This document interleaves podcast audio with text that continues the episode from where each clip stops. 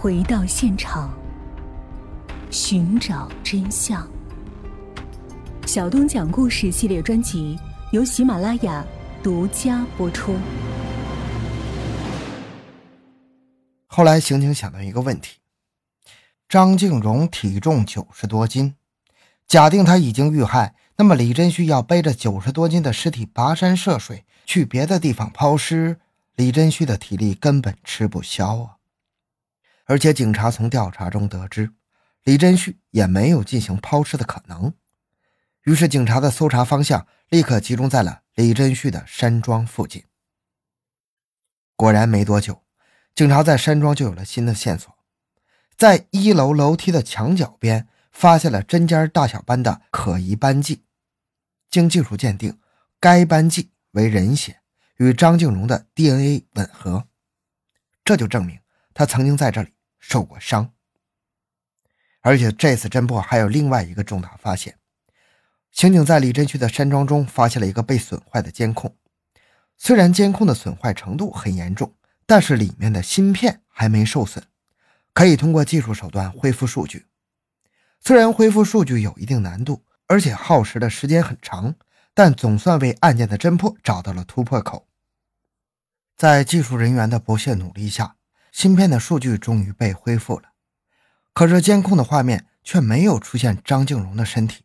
只有李振旭日常的一些生活画面，刚生出来的希望又被破灭了，民警们感到很沮丧，就像被泼了一盆冷水。可再狡猾的犯罪分子总会有破绽的。警察一次又一次地观看监控画面，希望能在画面中找出蛛丝马迹。突然，一段视频画面引起了刑警的怀疑。在二零一四年的十一月二十七号。李振旭曾频繁地往返于山庄厨房和藏獒狗舍间，将桶中的食物喂给藏獒，中间还有几次用塑料袋装着一些食物往桶里添置。民警仔细计算过喂食的次数，竟然有四次之多。听山庄的工作人员说，李振旭很疼爱这些藏獒啊，平常都不让人碰，都是自己亲自喂的。而且为了保证藏獒的营养均衡，他会严格按照食谱搭配食物，分早晚两次喂食。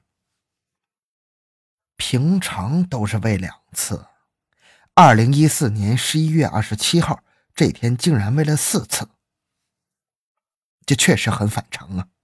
是想给藏獒增添营养，还是说有什么其他的原因呢？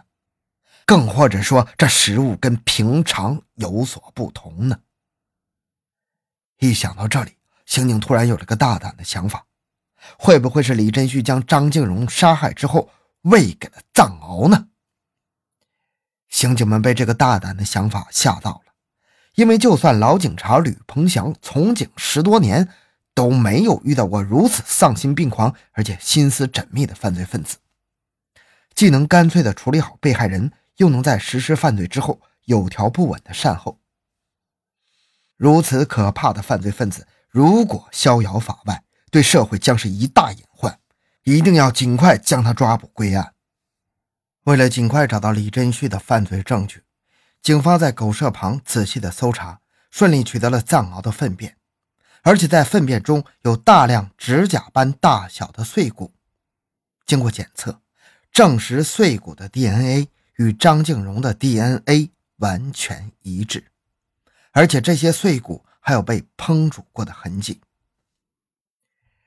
听到这个消息，办案民警眉头一皱啊，立刻对山庄的厨房进行搜查。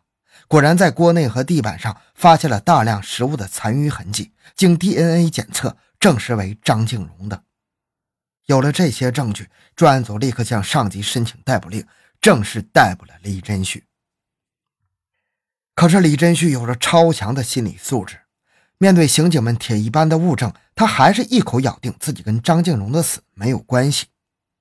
这个时候，吕鹏翔不慌不忙，故意牵着李真旭的藏獒从他身旁经过。李真旭在看到藏獒的第一眼起，脸色就开始不对了，眼神开始闪躲，不敢正视吕鹏祥的眼睛。虽然他尽力克制，但是这一切都逃不过吕鹏祥的眼睛。他没有说话。直接将李振旭关进了看守所，准备在第二天再提审他。吕鹏祥知道这一夜，李振旭肯定是翻来覆去睡不着啊，他等着看明天的好戏。第二天，吕鹏祥再次提审李振旭，他可以看出李振旭的神色很慌张，但是他还是没有改口，坚持说自己跟张静荣的死没有关系。吕鹏翔没有说什么，只是告诉他，刑警们已经将他的藏獒打死了。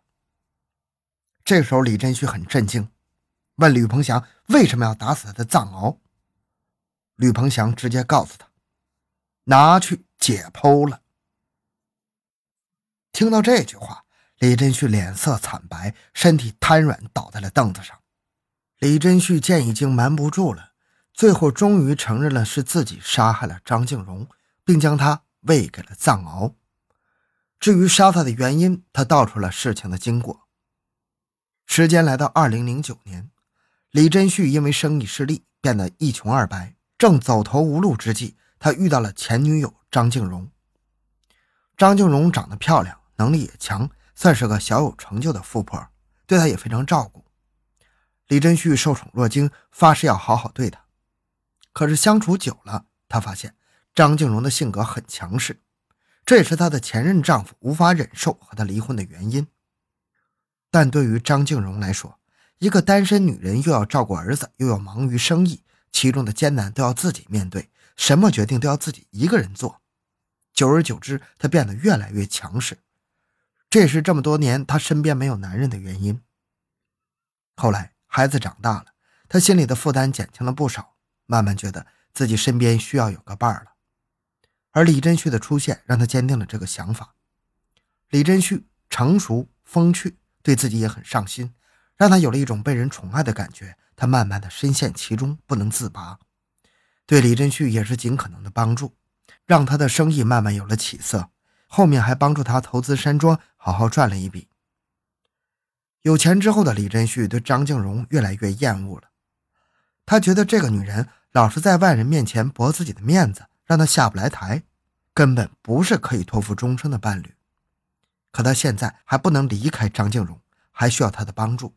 如果贸然分开的话，他的生意伙伴肯定不会再跟自己合作了。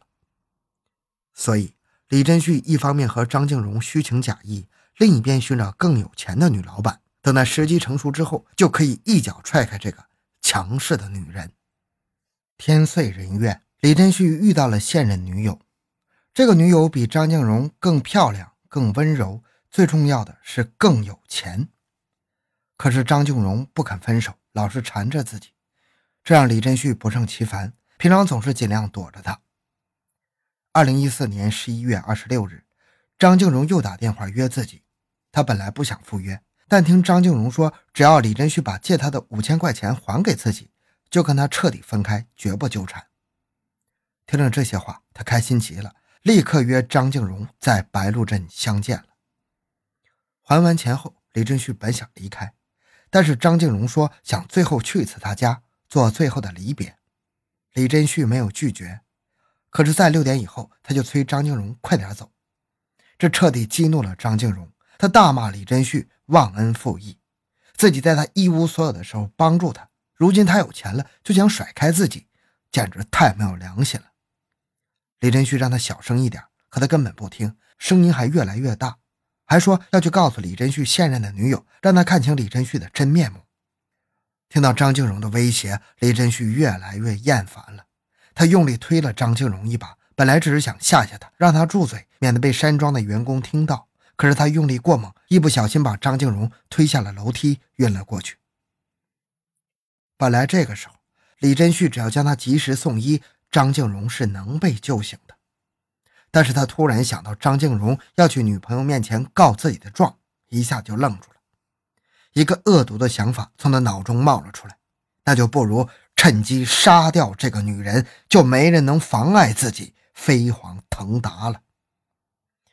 恶从心头起，怒向胆边生啊！他拿起了菜刀，挥向了张静荣。随后，他用张静荣的手机给他的家人发了一条信息。他以张静荣的口吻说自己要去九寨沟玩，让家人不要担心自己。做完这一切之后，他将张静荣喂给了藏獒。他以为自己做的天衣无缝，却不知道天网恢恢，疏而不漏。他的恶行终会被发现，终会受到应有的惩罚。好了，这个案件讲完了。小东的个人微信号六五七六二六六，喜欢小东的朋友请多多打赏，感谢您的收听，咱们下期再见。